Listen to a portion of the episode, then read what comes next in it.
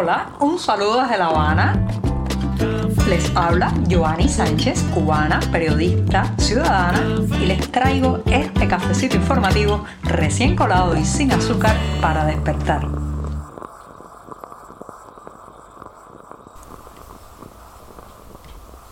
Se acaba hoy la semana informativa en este programa. Asimismo, llegó el viernes y este 22 de abril de 2022 empezaré hablando de las pertenencias, las pertenencias de un migrante, qué se lleva, cuánto dolor está también en las cosas de las que hay que separarse. Pero antes de decirles los titulares, voy a pasar a servirme este cafecito informativo para que se vaya refrescando y continúo entonces mencionándoles los titulares de este último día de la semana en el programa antes de la pausa de sábado y domingo. Les decía que el primer tema iba a intentar responder una pregunta. ¿Qué se lleva un migrante en su equipaje? Esto a partir de la lectura de un excelente texto que ya les daré las claves para leerlo en las páginas de 14 y medio. En un segundo momento, México importará más carne a Cuba. Yo me pregunto, ¿podrá pagar La Habana, bueno, ya saben cuál podría ser la respuesta. También en un tercer momento, a menos productos, más racionamiento. No hay más productividad, más facilidades para los productores, no. Particionar lo poco que queda. Esa es la solución que viene desde arriba.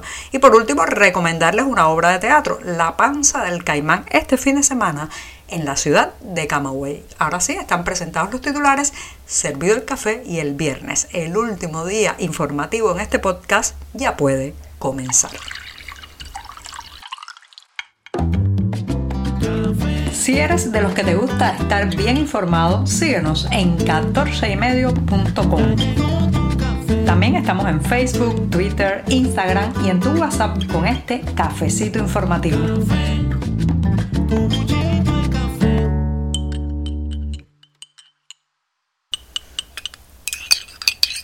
El cafecito de viernes llega con sabor a despedida, pero también con ese gusto al deber informativo cumplido. Así que me voy a dar rápidamente el primer buchito del día para pasar al tema principal de hoy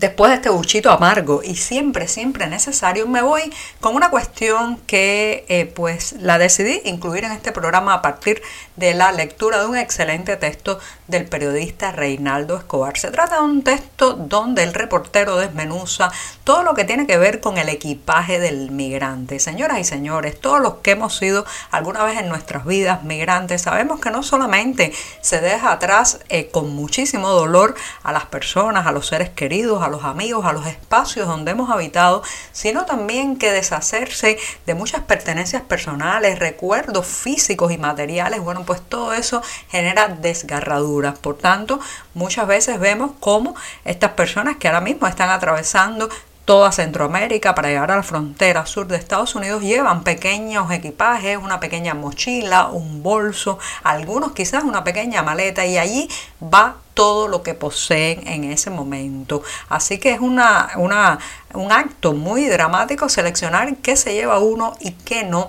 Y lamentablemente muchas veces esas pertenencias, esas propiedades, pequeñas propiedades personales terminan perdiéndose en el camino, en algún río crecido, en alguna selva como la del Darién. Quizás incluso son robadas por atracadores de camino, por extorsionadores, por coyotes que se quedan con eh, las pequeñas propiedades, reitero, de estos migrantes. Por tanto, cuando se llega al otro lado, si es que se llega, porque lamentablemente muchos mueren en el camino también, bueno, pues hay que reconstruir muchas veces la vida material desde cero. Pero esto también le da a la persona una mirada diferente, muy diferente sobre las cosas y las pertenencias, porque una vez que uno lo ha perdido todo y tiene que empezar a volverse a rodear de, de esas pequeñas pertenencias, pequeñas cosas, pequeños recuerdos que se recuperan quizás cuando un amigo eh, viaja y le trae a uno las fotos familiares, una certificación de nacimiento para hacer un trámite, toda esa recuperación también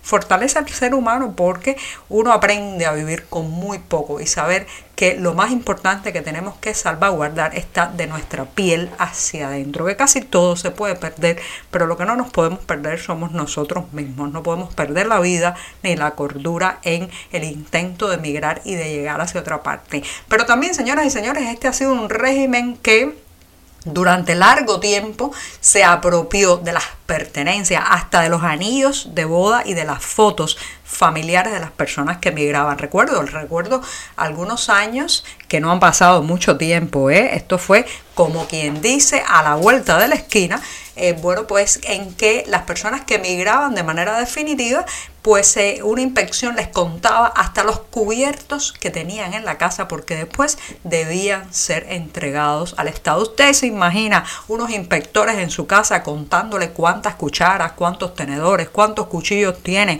cuántos platos hondos, cuántos platos llanos, porque si faltaba algo no podía usted abordar ese avión. Bueno, pues eso lo ha hecho por mucho tiempo este sistema, lo ha hecho el castrismo con total impunidad. Todavía hoy el límite de dos años, o sea, 24 meses que un cubano puede pasar en el extranjero, si pasa de ese tiempo, si se excede de ese plazo, bueno, pues eso trae la confiscación muchas veces de sus bienes dentro de la isla. Por tanto, no estamos exentos todavía de que nos arrebaten nuestras pertenencias personales a partir de una decisión burocrática y legalmente autoritaria.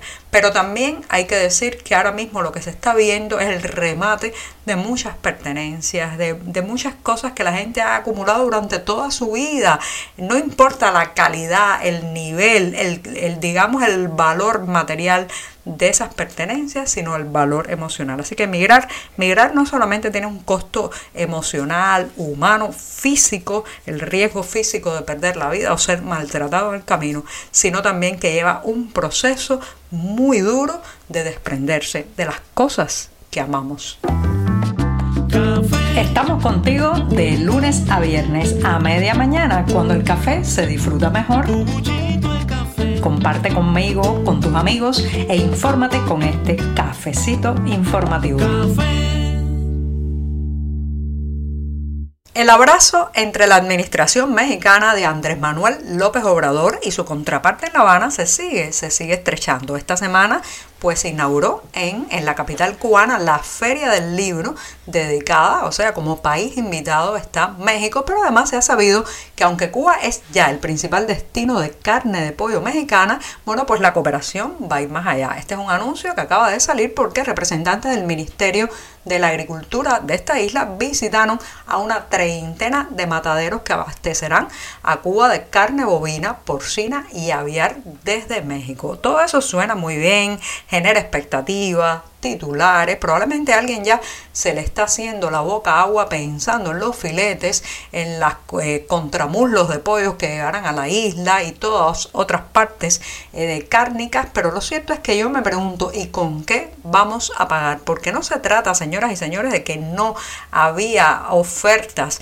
eh, de este tipo de productos en el mercado internacional. Lo que pasa es que no hay dinero en las arcas estatales para pagarle a estos comerciantes, a estos eh, exportadores de carne. Por tanto, ahora la isla se envuelve otra vez en una especie de compromiso para comprarle a México, pero me temo, me temo que las deudas crecerán y esto será historia en poco tiempo. En la medida en que faltan más productos y el desabastecimiento se extiende, al castrismo se le ha ocurrido hacer lo único que sabe hacer, racionar controlar y e-, elevar la vigilancia alrededor de los clientes y los consumidores. Esta semana nos hemos enterado en La Habana que ha vuelto lo que se llama la municipalización de las compras. Sí, se trata de eh, pues que cada persona solo puede comprar en las tiendas que están en su municipio. Esto es un intento, señoras y señores, de disminuir las larguísimas colas que estaban frente a los mercados, pero también de evitar lo que el castrismo persigue tan fieramente, que es a los revendedores y al comercio informal. Así que hemos vuelto a estar obligados a presentar el carnet de identidad para que se sepa el municipio donde vivimos para acceder a cosas tan básicas como un paquete de pollo congelado, quizás unos jabones para bañarnos, un poco de aceite vegetal, algo de leche si es que aparece, porque son a veces productos que oscilan mucho en su suministro y esto, esta es la fórmula, la supuesta solución que nos llega desde arriba, mientras la productividad, bien gracias, sigue por los suelos. Y para despedirme de este programa de viernes, antes de la pausa de fin de semana, les recomiendo buen teatro. Sí, hay buen teatro en la ciudad de Camagüey de mano del grupo Teatro del Espacio bajo el título La obra de La Panza del Caimán. Una recomendación muy enfática porque se trata de una pieza que toca el espinoso tema, señoras y señores, del hombre nuevo. Siempre me ha gustado decir que al hombre nuevo, ese ser de laboratorio social e ideológico, ese hombre nuevo ni siquiera llegó a ser un hombre bueno. Así que los dejo con esta propuesta. Será los viernes y sábados de todo el mes de abril, La Panza del Caimán en la ciudad de Camagüey. Los detalles en la cartelera del diario digital 14 y medio. Y ahora sí, me despido hasta el próximo lunes. Muchas gracias. Por hoy es todo. Te espero el lunes a la misma hora. Síguenos en 14medio.com. También estamos en Facebook, Twitter, Instagram y en tu WhatsApp. No olvides, claro está, compartir nuestro cafecito informativo con tus amigos. Muchas gracias.